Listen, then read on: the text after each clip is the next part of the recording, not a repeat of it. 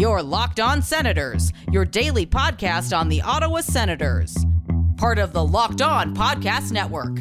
Your team every day.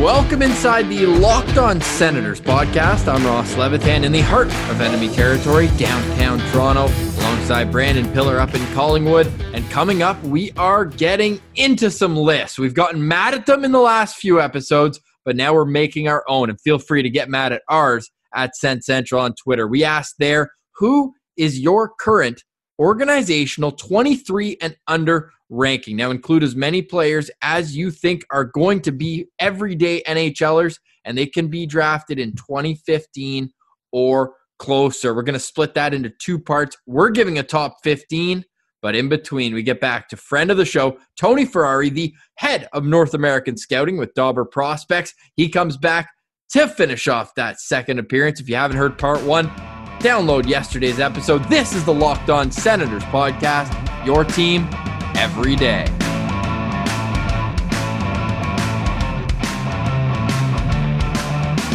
Okay, full disclosure here. What you're about to hear has been recorded late last night. I got to run to work, but when Connor Brown signs, you know we have to get our two cents in, and that's exactly what happened. The two sides avoid arbitration this morning. Pilsy, the deal is three years with an average of 3.6 million, just about perfect for Connor Brown. I love this deal. I mean, I'll, I'll, be honest, I love this deal more for the team than for the player. I really thought Connor Brown was going to get closer to the $4 million mark than this. But if you look at the way that the contract breaks down, he's getting 2.8 million this season and then 4 million and 4 million in the last two seasons. I think that like this worked out so well. Sure, it went right down to the damn wire, and we're hours away from this not being possible. But a three year deal keeps Connor Brown around long enough that he's probably not going to get surpassed by too many prospects. And even if he does, that's okay. You can bump him up and down the lineup. And at that cost, you're not worried. Like this isn't like this isn't like a Vancouver situation where you got Beagle and Roussel making three million when they're fourth liners. Like Connor Brown deserves this money, and this isn't going to ruin the cap plan. And as you're about to hear in part two with Tony Ferrari, we ask him who's more important to lock up Connor Brown, Chris Tierney. And he says it's a situation where Connor Brown can be on your first line. Will he be the best player on it? No. But the way his game is so complementary to other players. He can move up and down a lineup. So if you have an injury, boom, Connor Brown can be your guy. His versatility and his relationship already with DJ Smith, relying on him in a first year situation. Here's another guy wouldn't be surprised to see wear a letter at some point this season as well. So he brings those intangibles and he still owes me a 20 goal season. So he only got very close this year, but hopefully with a full 82 game season eventually, that's where he can be. A 20 goal 45, 45, 50 point guy, maybe. But if he's putting up 50 points for this value, that's a great deal. So this deal obviously takes him right to unrestricted free agency. He would have had that even on a one year deal. So Pillsy getting those two UFA years locked up at four million in cash. The AAV under four, you can't say anything but a win. Dorion is staying hot right now.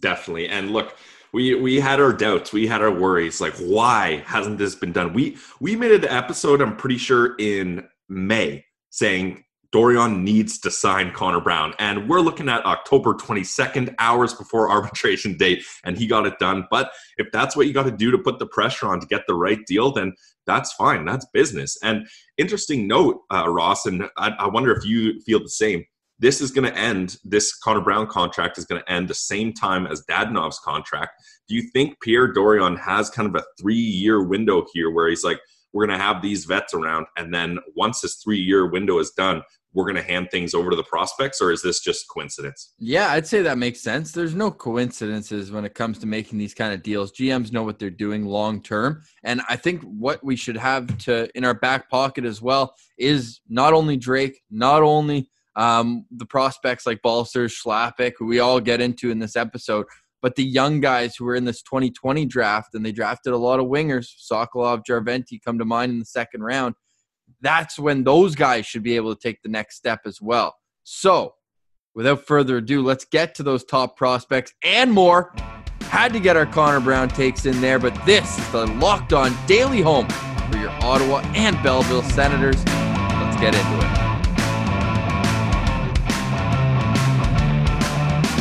Today is Wednesday, October 22nd, and Pilsy. It has been 225 days since the Ottawa Senators last played hockey. My God, that number is getting crazier and crazier. It's what are we going to hit? What's the highest number we're going to hit if it's Well, going to go to be- mid to late January? Not going to be 365. That would No. take us to March 11th, is the exact Damn date. close though. Ottawa, Los Angeles, LA pulling out the big 3 2 victory, which actually, funny enough, that would have increased Ottawa's odds in the draft lottery. However, LA, with the position that they finished in, due to that win, they automatically or obviously jump back in front of Ottawa. So, Yeah, how irony. that played out is crazy. We might get to 300 days, though, Pilsy, and every day feels longer and longer. Although we talked about on the show yesterday, Pierre LeBrun reporting that the teams that did not return to play, the ones who have not played in 225 days, they'll get extra time at training camp. Will the AHL start earlier, even?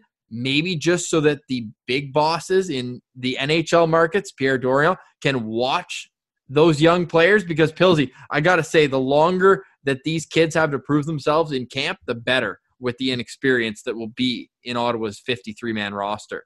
Well, absolutely. And I mean, we're going to get into our list here, and there's some tight competition. Like, hardly anyone has their place etched in stone in this roster. Maybe a handful of guys, but a lot of a lot of positions, roster spots, two or sometimes even three guys are going to be fighting over that same spot. So the more training camp, the more eyes they get on these guys to make decisions about who's going to make that jump to the NHL, the better.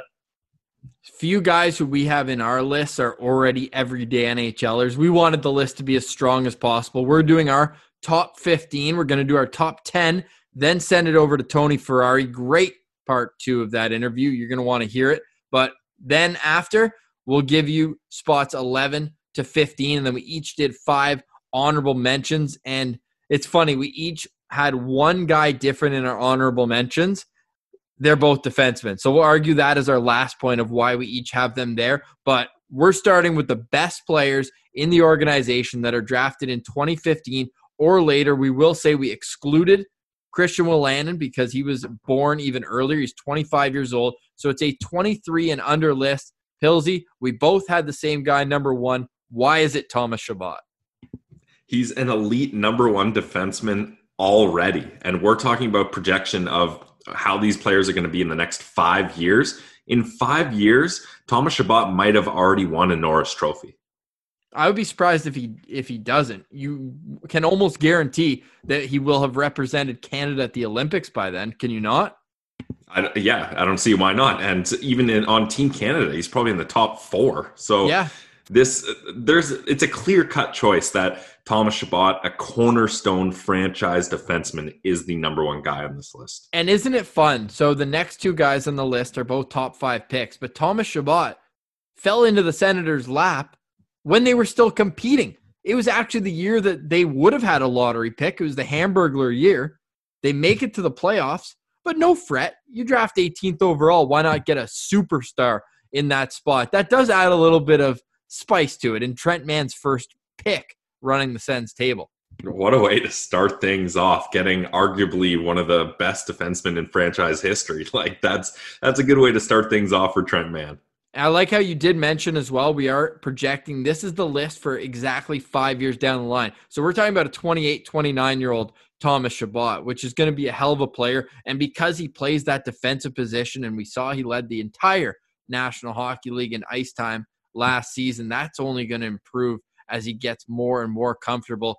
But that's not taking anything away from number two on our list, Brady Tkachuk, who I cannot wait, Brandon, to see in a playoff game wearing that 2D. Yeah, having Brady Tkachuk playing in meaningful games, like this guy grinds and fights his way through rebuilding meaningless games. Like imagine at the end of the season, the Sens are making a playoff push for one of those wild card spots. Brady Tkachuk's going to be an absolute animal on the ice. Like this guy's the heart and soul of this team. He plays like a 10 year vet already. Like he's in five years, who knows where he's going to be at? One of those guys is going to be wearing the C in the next five years. That's for sure. I don't think that there is a chance anyone else. Now, we have the same guys one and two and six and seven. But in between, we have a different order. And what we did, just like we did for our Send Central draft rankings, we added our two rankings up and divided it in half. So since I have them at number three, you have them at four, but your third pick I have down at five. So coming in on third on the Send Central amalgamated list is Timmy Stützle. Why didn't you have him at number three? The only reason I don't have him at number three is because in five years, I think Erik Brannstrom is going to be an absolutely incredible defenseman in the NHL. And he's already dominating in the AHL. So give him half a decade. And I think he's going to hopefully grow in size, get a little stronger, and he's going to figure out those things that are hindering him at an NHL level that he's able to do against lesser competition. I, for me, I weigh defenseman a little higher than forward, so that's where the edge went to Brannstrom.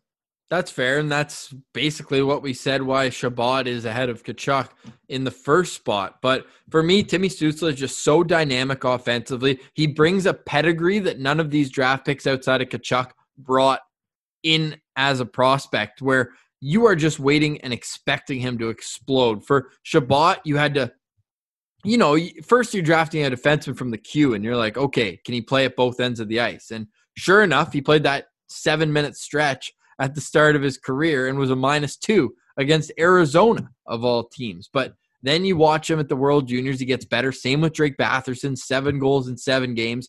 Timmy Superstar is coming on the scene with that nickname before ever even throwing on the jersey. And yeah, maybe I'm the one putting pressure on him with, by calling him that. But a third overall pick, the highest in franchise history in the last 19 years since Jason Spezza he is the guy you are building this prospect pool around. He's the most elite talent. That's why, to me, he's at number three. But I can tell you this you're trading Mark Stone, your prospect you get back better be hell of a good player. Yeah, and I think people are starting to realize and give Brannstrom the proper credit. I think, like you said, you when you traded him for Mark Stone, you're expecting immediate results. You're seeing what Mark Stone is doing in the playoffs, and you're looking back at your return, being like, "Why isn't this guy ready for the NHL?" takes time. There's no there's, there's no rush. Like Brannstrom, I think is going to be at an NHL level either this season or at the latest next season. So I have Stützle three. I have Brannstrom five. You have Brannstrom three and Stützle four. So where does that leave your number five pick? It's who I have at four, and he comes in at number five.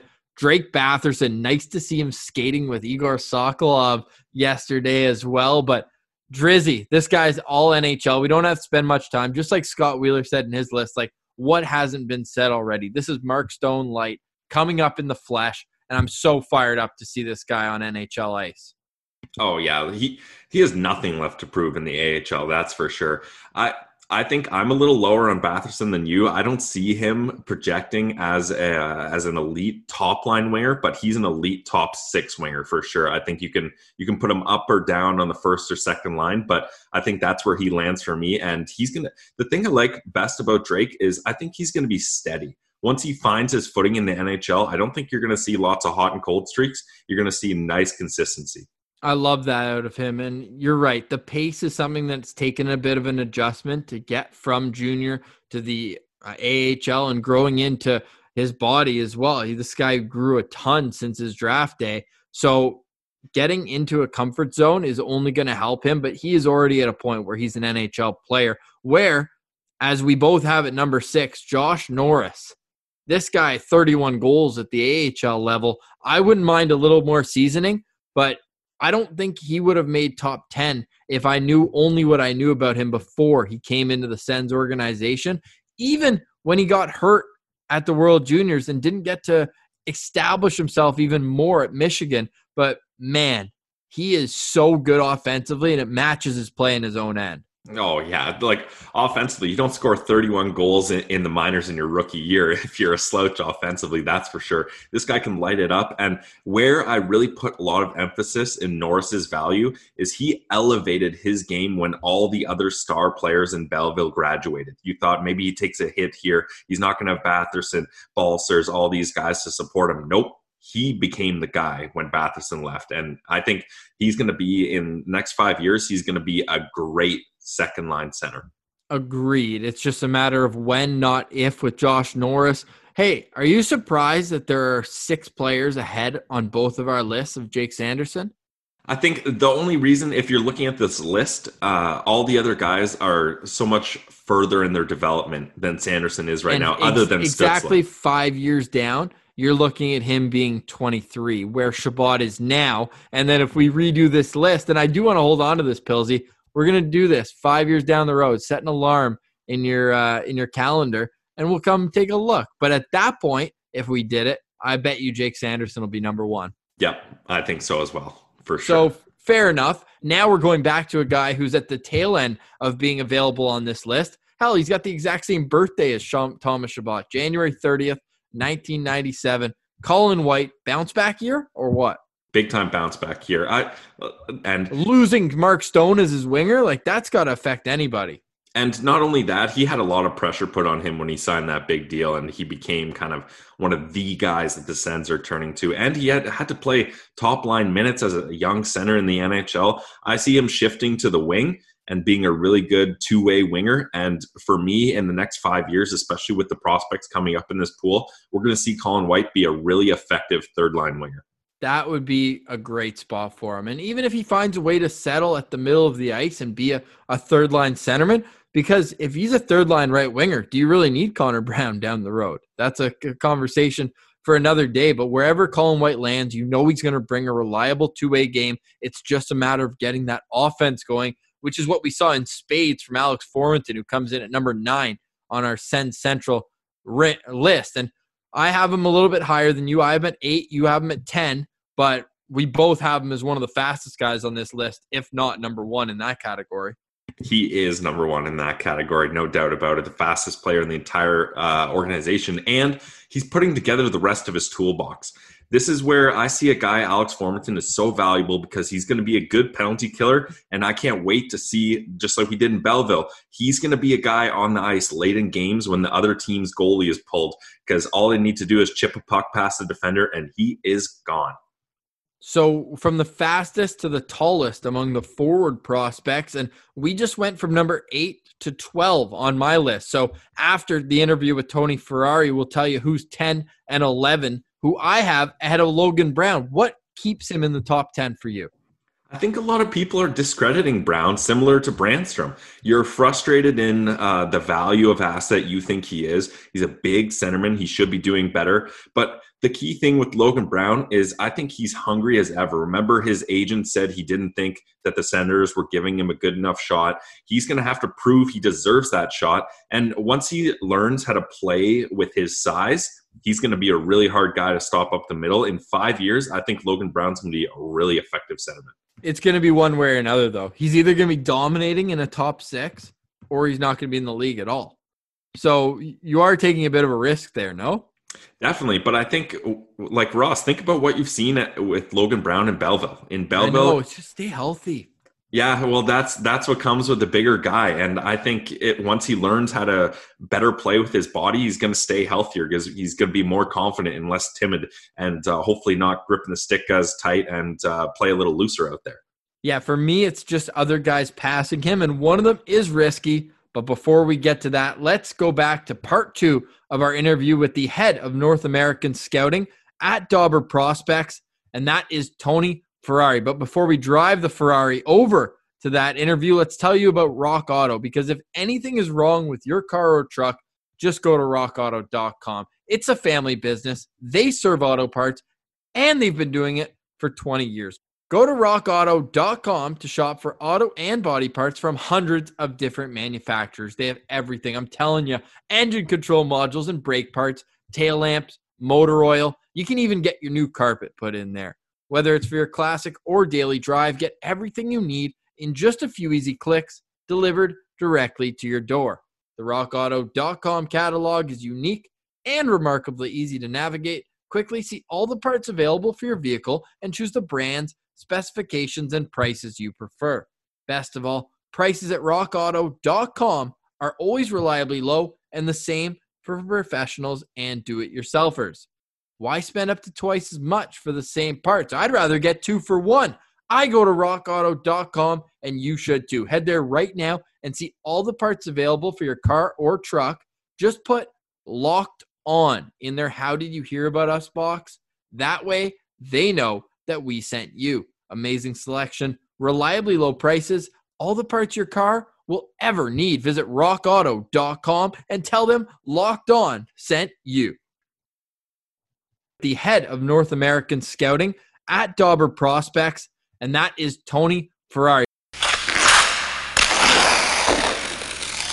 Tony, it'll really help us out writing the articles after they win the cup, though. All the relationships going way back to Ridly Greig and Jake Sanderson going trick or treating together when they were six years old, right? And the bloodlines seem to be a big factor too. The dads of Sens prospects combined for over 4,000 NHL games, with obviously Willan and Jeff Brown and Tkachuk and, and Sanderson leading the way. Before we get to some of the offseason moves, and I can't applaud Dorion enough for what he's been able to do in the last 10 days. I'm curious about Eric Engstrand because I know nothing about him outside of the fact that in junior he put up ridiculous offensive numbers and he seems to be having an everyday role in an SHL at, at 18 years old being a fifth round pick. So with him, is he a guy that we could see come over and play in the AHL sooner than later, or would you leave him in Sweden to develop?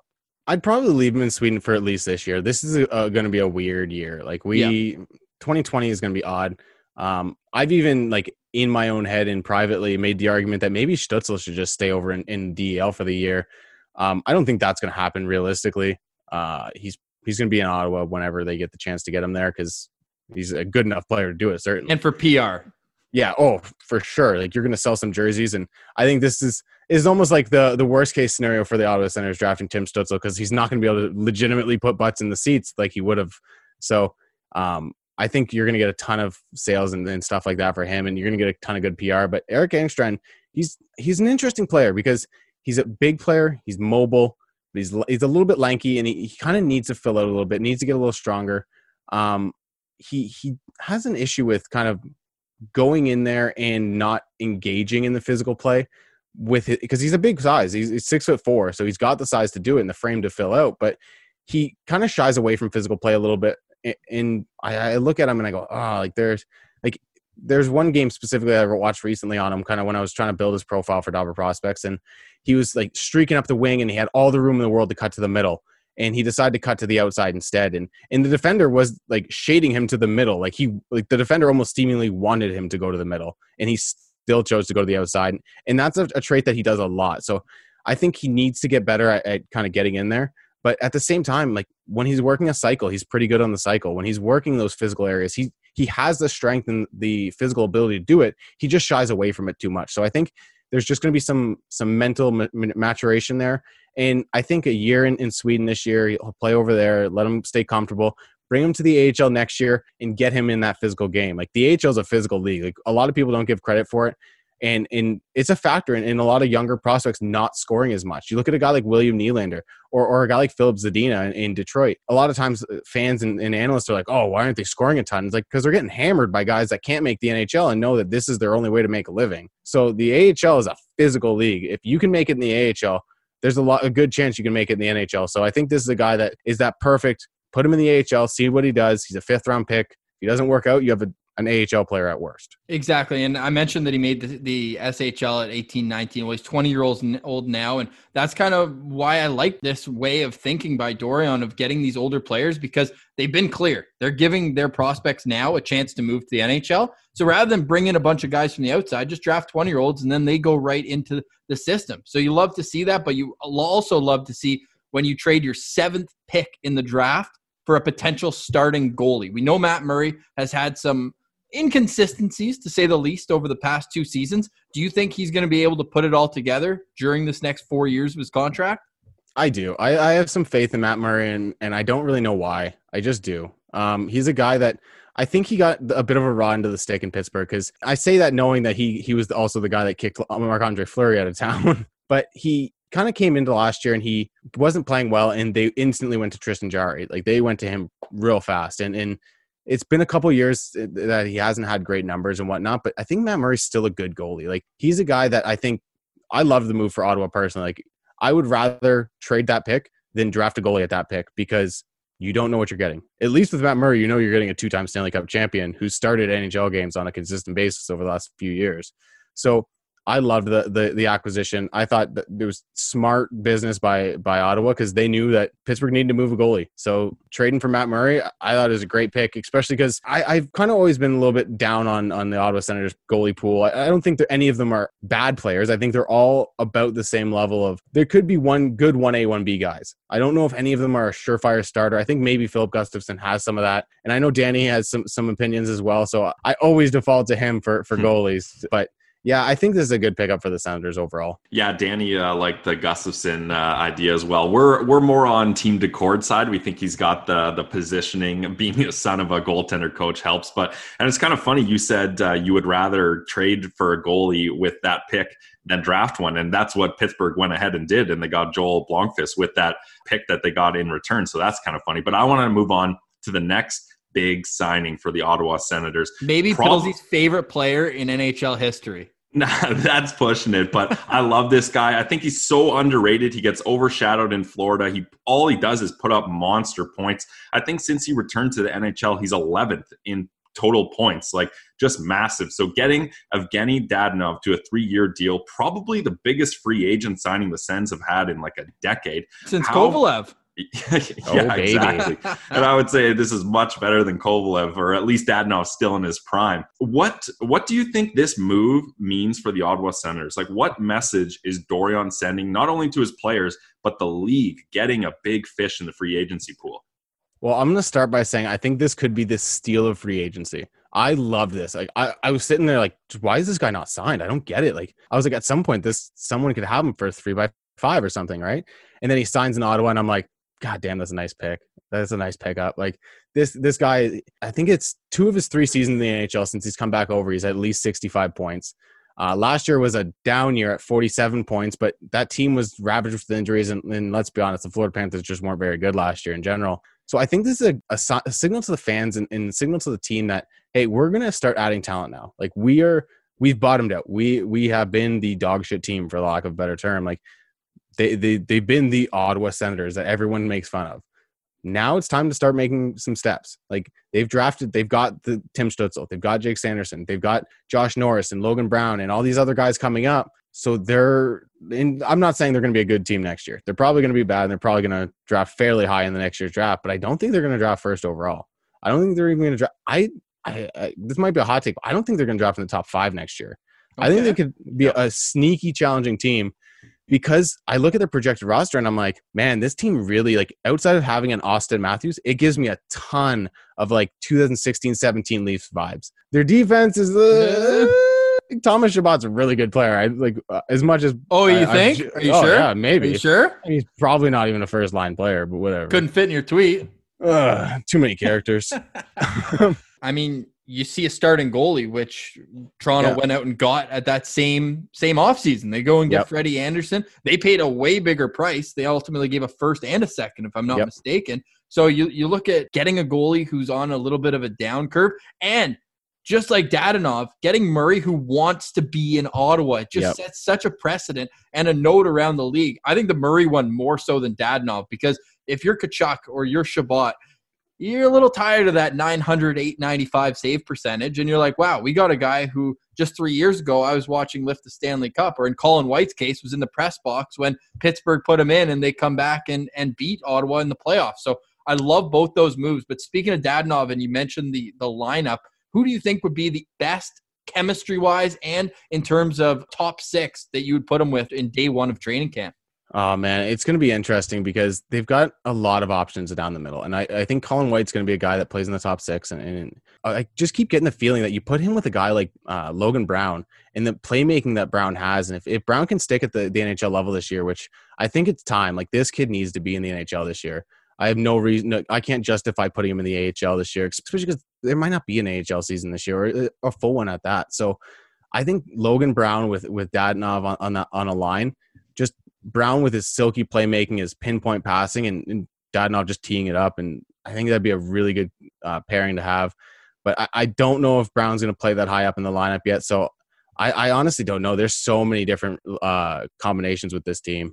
One guy we would love to see there, I think Pilsey's going to follow up on this, but Vitaly Abramov get the Yes. little Russian combo, and that kid's hands are so nice, and I think that's what it needs because watching all of Dadonov's highlights, like he's beating goalies clean, but unfortunately Huberdeau so, sold separately. He is in a ton of those clips as the setup man. Yeah, that's really what it is. Is you need a guy to to kind of be the playmaker, the facilitator for Dadonov because Dadonov's skill set doesn't necessarily lead itself to being the the true play driver on the line, but he's the ultimate comp- uh, complementary player. And, and um, I kind of look at him as a guy that Robbie Yarvin can t- kind of develop into. Um, they play a similar style of game. They both have a really good shot, and that's the that's the selling factor on their game. So I think Dadonov can be a guy that whether he's playing with with Josh Norris or Colin White or Logan Brown or whoever he's playing with, Vitaly Abramov with all the skill that he has, there there's going to be production. Like the Ottawa Senators are no longer a, a dumpster fire. They're no longer a, a vast waste of no talent. They have tons of skill now. Like they, like I said, they're going to be a feisty, feisty team this year, and I think they're going to surprise a lot of teams. Speaking of skill and speaking of feistiness, let's get to the other off-season uh, moves that Dorion made. I'm going to pull these three together in toughness and grit. So you got Josh Brown, Eric Branson, and Austin Watson, who the Senators, like depending on how you look at it, they did give up assets, and the Sens have done well drafting. So those middle round draft picks that they gave up for these tougher, older players definitely are concerning to some people. But do you think it was worth it to acquire these guys? And again, high character guys who are going to help protect the investment of these young, skilled guys. How important is it to add those NHL tough veterans like them? I think it's really important, and I think we're seeing teams around the league kind of realize that with what Tampa did, and they, they finally got over the hump. And why? Because they got guys like Bogosian and, and got guys like Pat Maroon to sit there and Luke Not Schenn necessarily- dropping the gloves. Yeah. Like they don't necessarily need a guy to be an enforcer, a Matt Martin. Like they need guys that are functionally tough. That's a term I've used for for a couple years now. And I think two of the three guys you mentioned are functionally tough. I think Brown is going to be very good. I think he's going to provide some stability on the back end. He's going to do some things well. And I think uh, Watson, Oh. yeah, he, he's going to be a really good complementary bottom six player. He's going to be a guy that that some of the younger players can look to and be like, hey, I haven't experienced this before in the NHL. What's going on? And he's going to be able to rely on them for that. Where I think you lose the functional toughness is with Gudbranson. And, and I think every team kind of has one of these guys on the team. So I don't, I don't think it's the worst thing. And like I said, Ottawa's not going to be a really good team going like this year. So having Gudbranson in there, he's a good leader. He's got the character. So you can afford, if you're the Ottawa Senators, to have a guy like that on the team. Like I said, the functionality is not necessarily there, but I think it's a decent pickup. Like I don't hate the pickup as much as most people. And I, I got a little crap on Twitter the other day because when Dorion came out and he said something about, uh, oh, he's, he doesn't have much. skill. Yeah. Yeah, he doesn't got much skill, but he- he'll cross check in the back. Yeah. so I just like jokingly retweeted like, uh, and I was like, oh yeah, like he, he's not very good, but he's gonna break the rules all the time. And then I was like, Pierre Dorion probably. Yeah. And I'm like, man, it's like I had, didn't even have issue with with the sign like with the acquisition of Gudbranson or anything like that. Like I said, I, I can justify it in my mind. Like there's a purpose to having him on the team. That's what we did. The quote was kind of goofy as hell, and that's what I was trying to get at. And there's like I had one of the Ottawa Senators fan that was like yelling at me and even DM'd me, and he was like getting angry. And I'm like, dude, dude, dude, calm down. it's I'm good. fine with Gudbranson. He's good, man. Like you want him on your team. Doesn't a guy lose I'd many take, fights. yeah, not a guy I'd take probably, but it's Yeah, you got to be co- careful with jokes on uh, Twitter with Sens fans. They, Oh. They're they're quick to jump to conclusions. You need know. a sarcasm button on Twitter. We gotta Oh work man. I, I need to tag half my tweets in sarcasm with Senators fans because This like tweet may contain sarcasm. three comments in in tweet, I end up like posting a second tweet, be like, "Hey guys, I'm s- it's fine." Like I try to explain, and still no one no one read the second tweet. Everyone wants to read the first one, so So Ah, with the, with those three guys though, let's let's play how much did the Sens improve? You replace Scott Sabourin with Austin Watson. You replace Mark Borowiecki with Josh Brown, and you replace Ron Hainsey with Eric Branson. When you rationalize it like that, does it make a bit more sense? I, I think it does. Like I think there's upgrades on on the first two, and the Gudbranson Hainsey, it's probably a wash. I don't think there's much much difference there. Hainsey plays a bit of a different game. He doesn't play as a tough a game. So if you wanted toughness, it's an upgrade. Yeah, I, I don't see an issue with when you're looking at it in that sense. You're getting upgrades on all three guys. Maybe marginally with Gudbranson, but you're still getting an upgrade over a three thousand year old Ron Hainsey. Yeah, I, I think uh, everyone's on that page. Um, final question for me, Tony.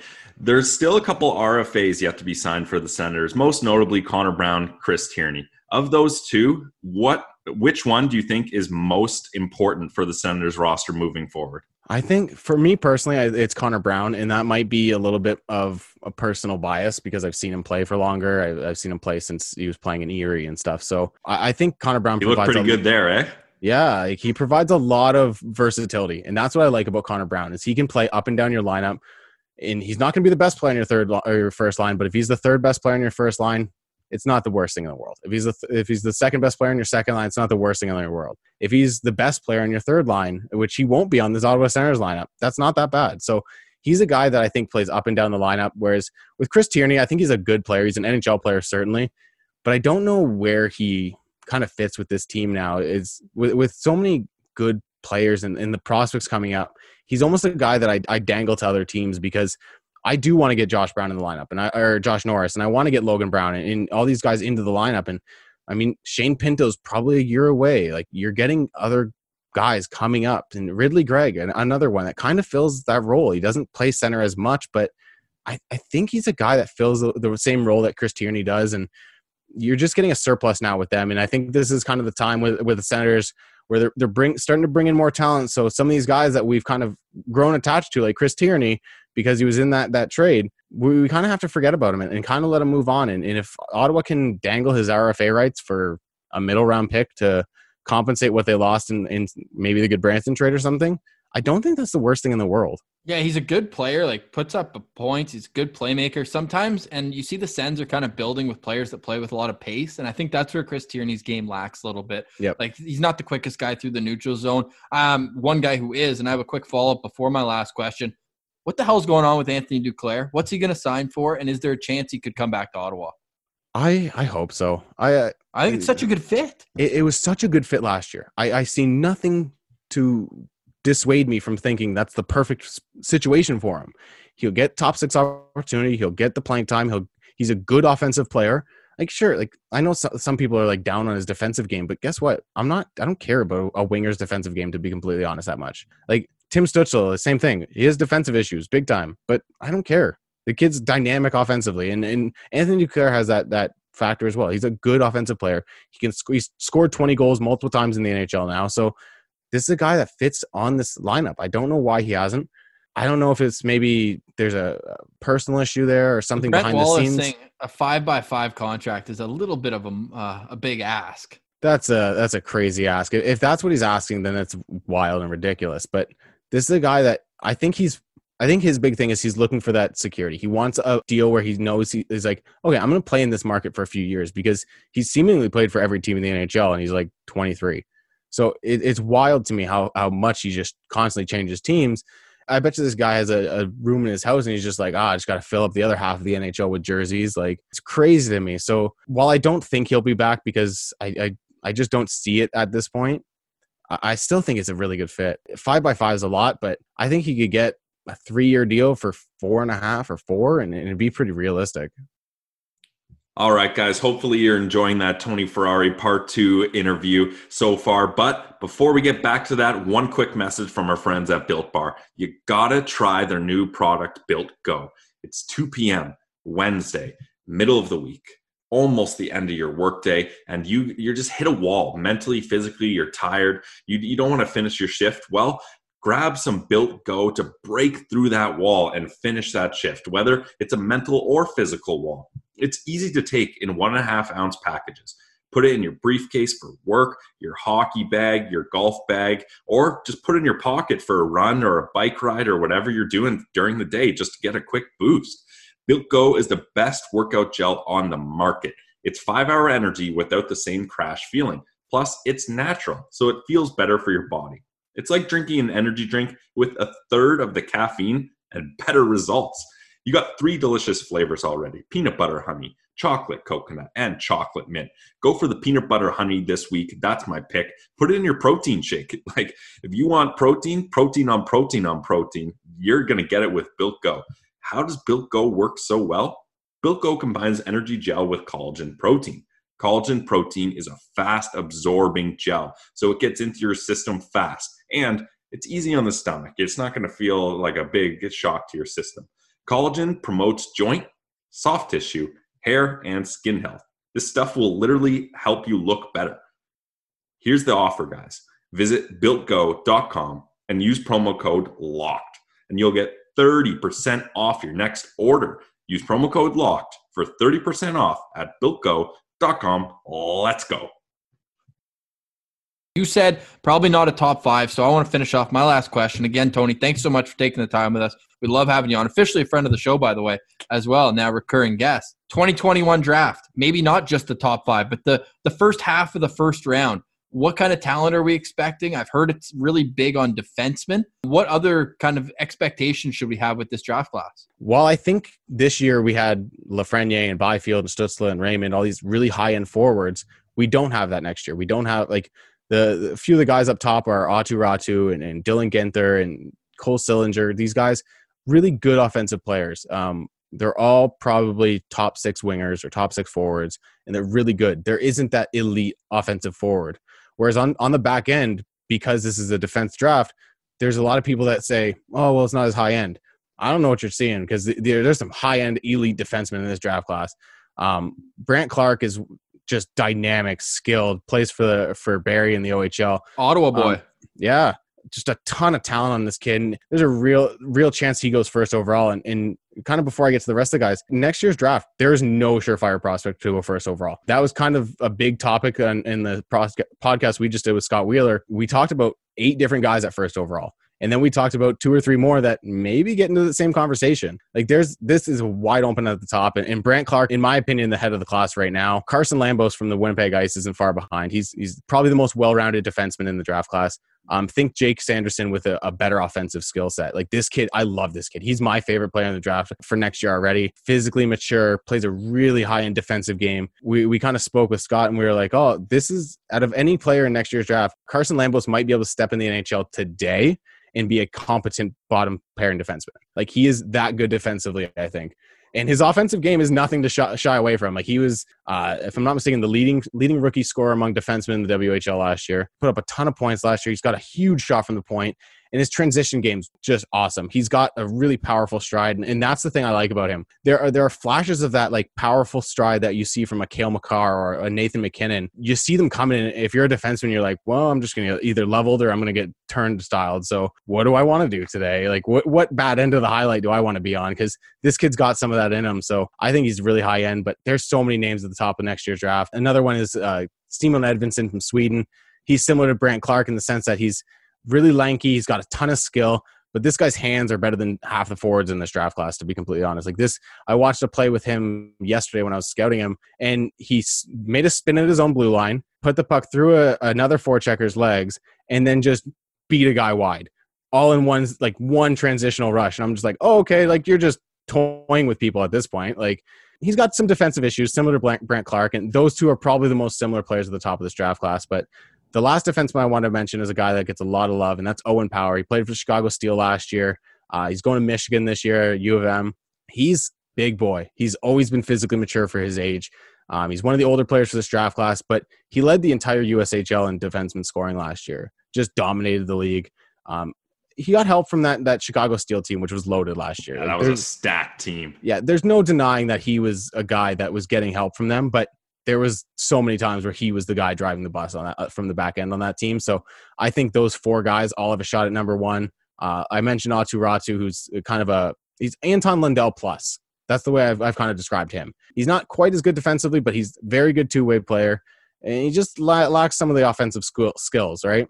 Dylan Guenther, who I mentioned earlier, plays out west. He's really high end skill. He's a really play driving guy. He plays some center, but he probably profiles as a winger as well and Chaz Lucius from the NTDP team. That's the last guy I'll mention for the 2021 class. Is he going to North Dakota? Uh, probably not. Oh, um, then no, off the radar. Yeah, I think don't bother. yeah, we don't need to hear it. yeah, he's going to one of the Boston colleges, so it's not even useful. When's the last time a draft has been so this wide open?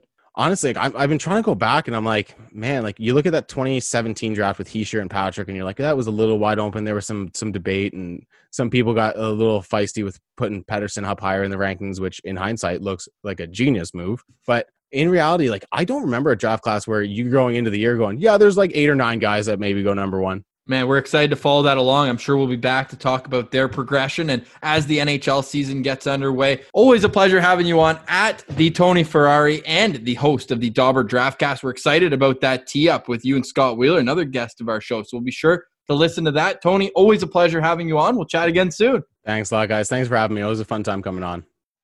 Top 10 in the books, Pilsy, but not for my list at least, because you put a couple guys ahead of me. Yeah, so now we're moving on to number 11 and again, the the only reason I would have number 11 mixed with number 12 for me is where they're at right now and where I think they're going to be in 5 years just cuz they have a head start and so that guy for me is Vitaly Abramov. Holy crap, are we seeing the offensive upside this guy can have overseas? Like when he's given the opportunity, he's a guy that's uh, going to cause so much havoc for other teams in front of the net his play away from the puck and his consistency still needs a little bit of work, but if if he has the time and space, he's going to make opponents' goalies look foolish. And you you coined a term in yesterday's episode, top seven winger. That's what I see Vitaly Abramov. Because if he's on the third line, he's probably the best player on that third line. How much of that is having a coach who's going to give him an opportunity to take over games because it's so easy with a guy who's smaller in stature, who may not be the best in his own end, to have that consistent shift after shift mentality of I'm going to go here to make a play, not a mistake. Well, I can answer that simply, Ross. Just just ask his coach in Liiga right now. What what happens when you give him the time to to produce and take over a game? Not, He'll tell you not, pretty quickly. Not like he has many options. That team scored six goals in four games before Vitaly came over there. And that's why I have him at number 10 on my list. But on our list, he comes in at number 11. Another guy I have just ahead of Logan Brown is Shane Pinto. And something interesting about Shane Pinto no, it's not his unbelievable success rate in the faceoff circle. It's not the fact that he had 16 goals in 33 games as a freshman at UND. No, it's the fact that He's one of the only guys on this list, the only guy as well, who is in the top end as a centerman because Tierney, Logan Brown, Timmy Stützle, everybody in the center of the ice for Ottawa, Filip Chlapik as well, are lefties. So it's nice to have a righty in the mix. Colin White is the only other one who we've had on this list so far. And then there's a few defensemen. But for me, Shane Pinto, what he's shown in his exponential growth since being drafted out of the USHL. It's just too much not to give enough credit for. I know it's a situation too where we have to see him at the pro level, but from what I'm seeing, nothing but positive out of Shane Pinto. Shane the Bean Pinto, I'm right there with you. Definitely a lot of positives. His he announced himself to the world at the World Junior, seven points in five games. He he's shout got, out to Henry as uh, well. Yeah. Remember on this show when we were getting like 12 listens a day, he said if there's a prop bet for Shane Pinto getting a high tip deflection goal at the World Juniors, hammer the over. How long did it take? I think it was the first five minutes of the first game.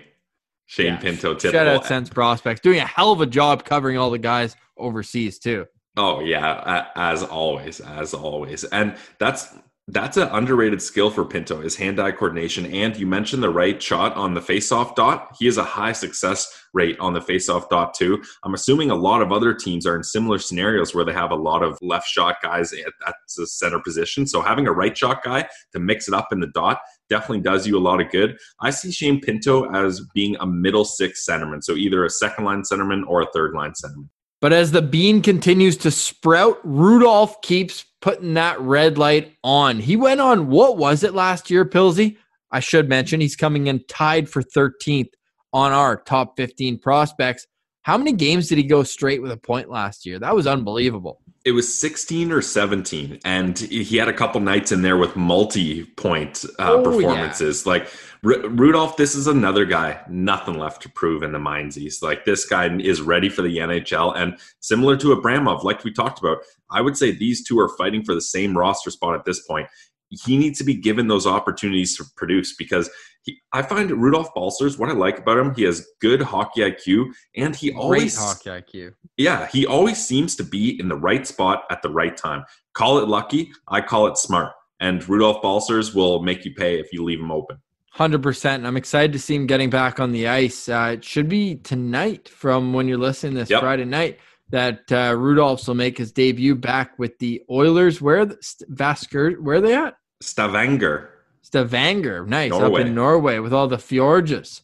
Um, now we're heading back to UND though with the other tie for 13th. So you had Rudy at 13. I had him at 14. We flipped these two because I had Jacob Bernard Docker at number 13 because I still think he has top four upside and he's already 21 years old or 20, sorry. So at 25 years old, that's this is right in the prime of his career.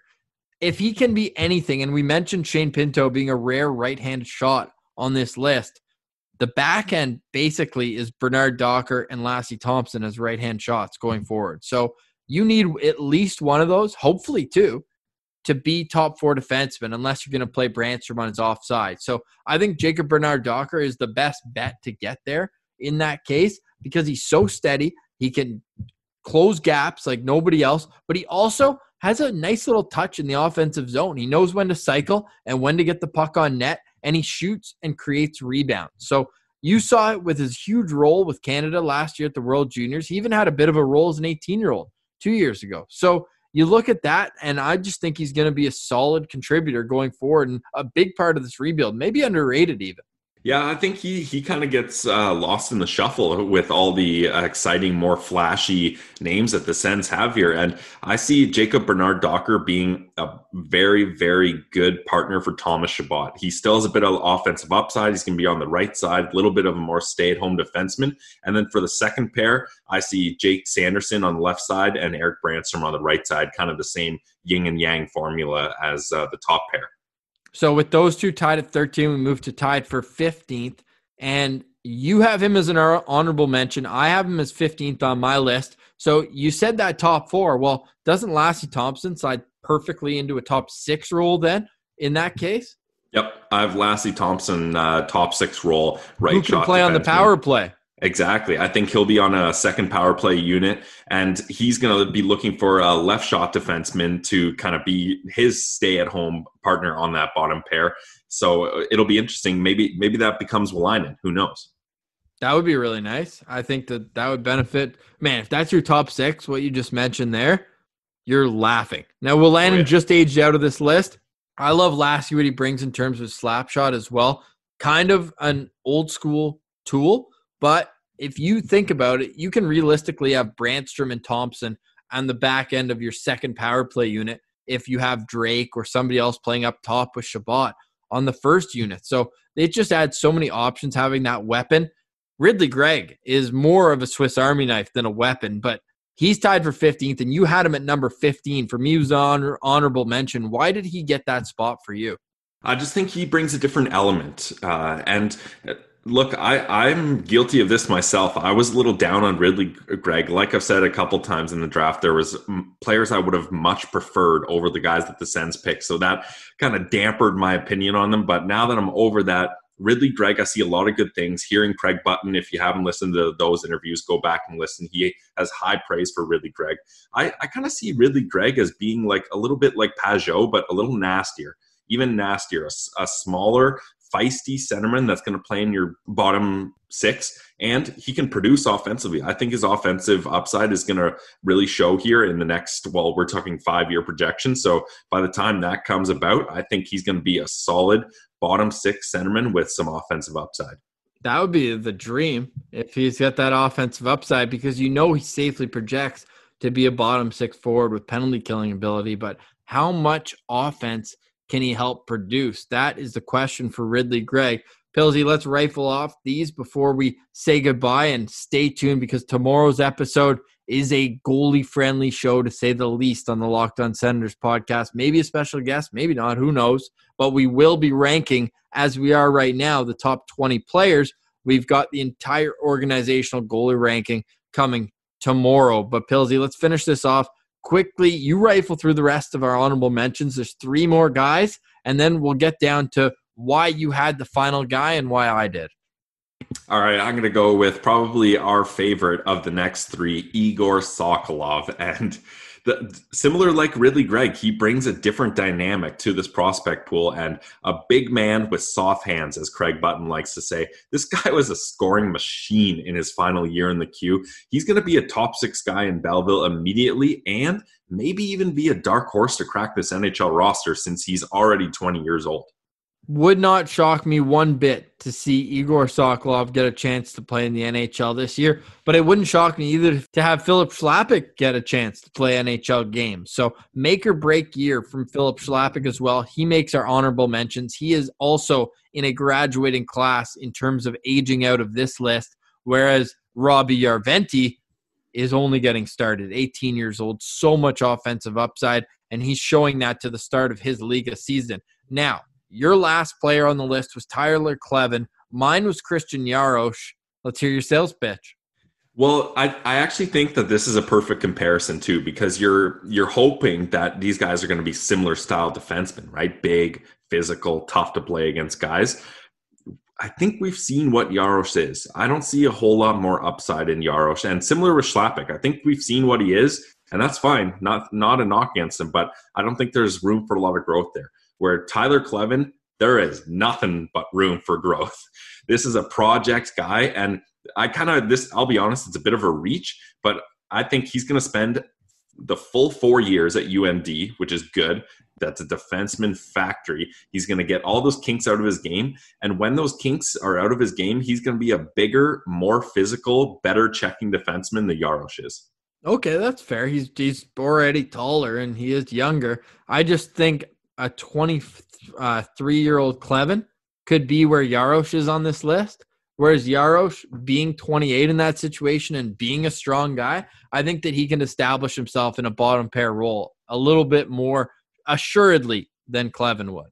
Yeah, and that's totally fair. Like for me, Kleven, like he's just reaching the surface at day 364 of that fifth year. like right. really pushing that fifth year timeline. Well, the fact that we're talking about 15 potential Ottawa centers, 20 rather, that have a chance to play meaningful minutes at the NHL level just shows you where Ottawa is in this rebuild. It's not Detroit anymore. It's not Buffalo of years past. It's not where you have stripped down. This thing has been stripped.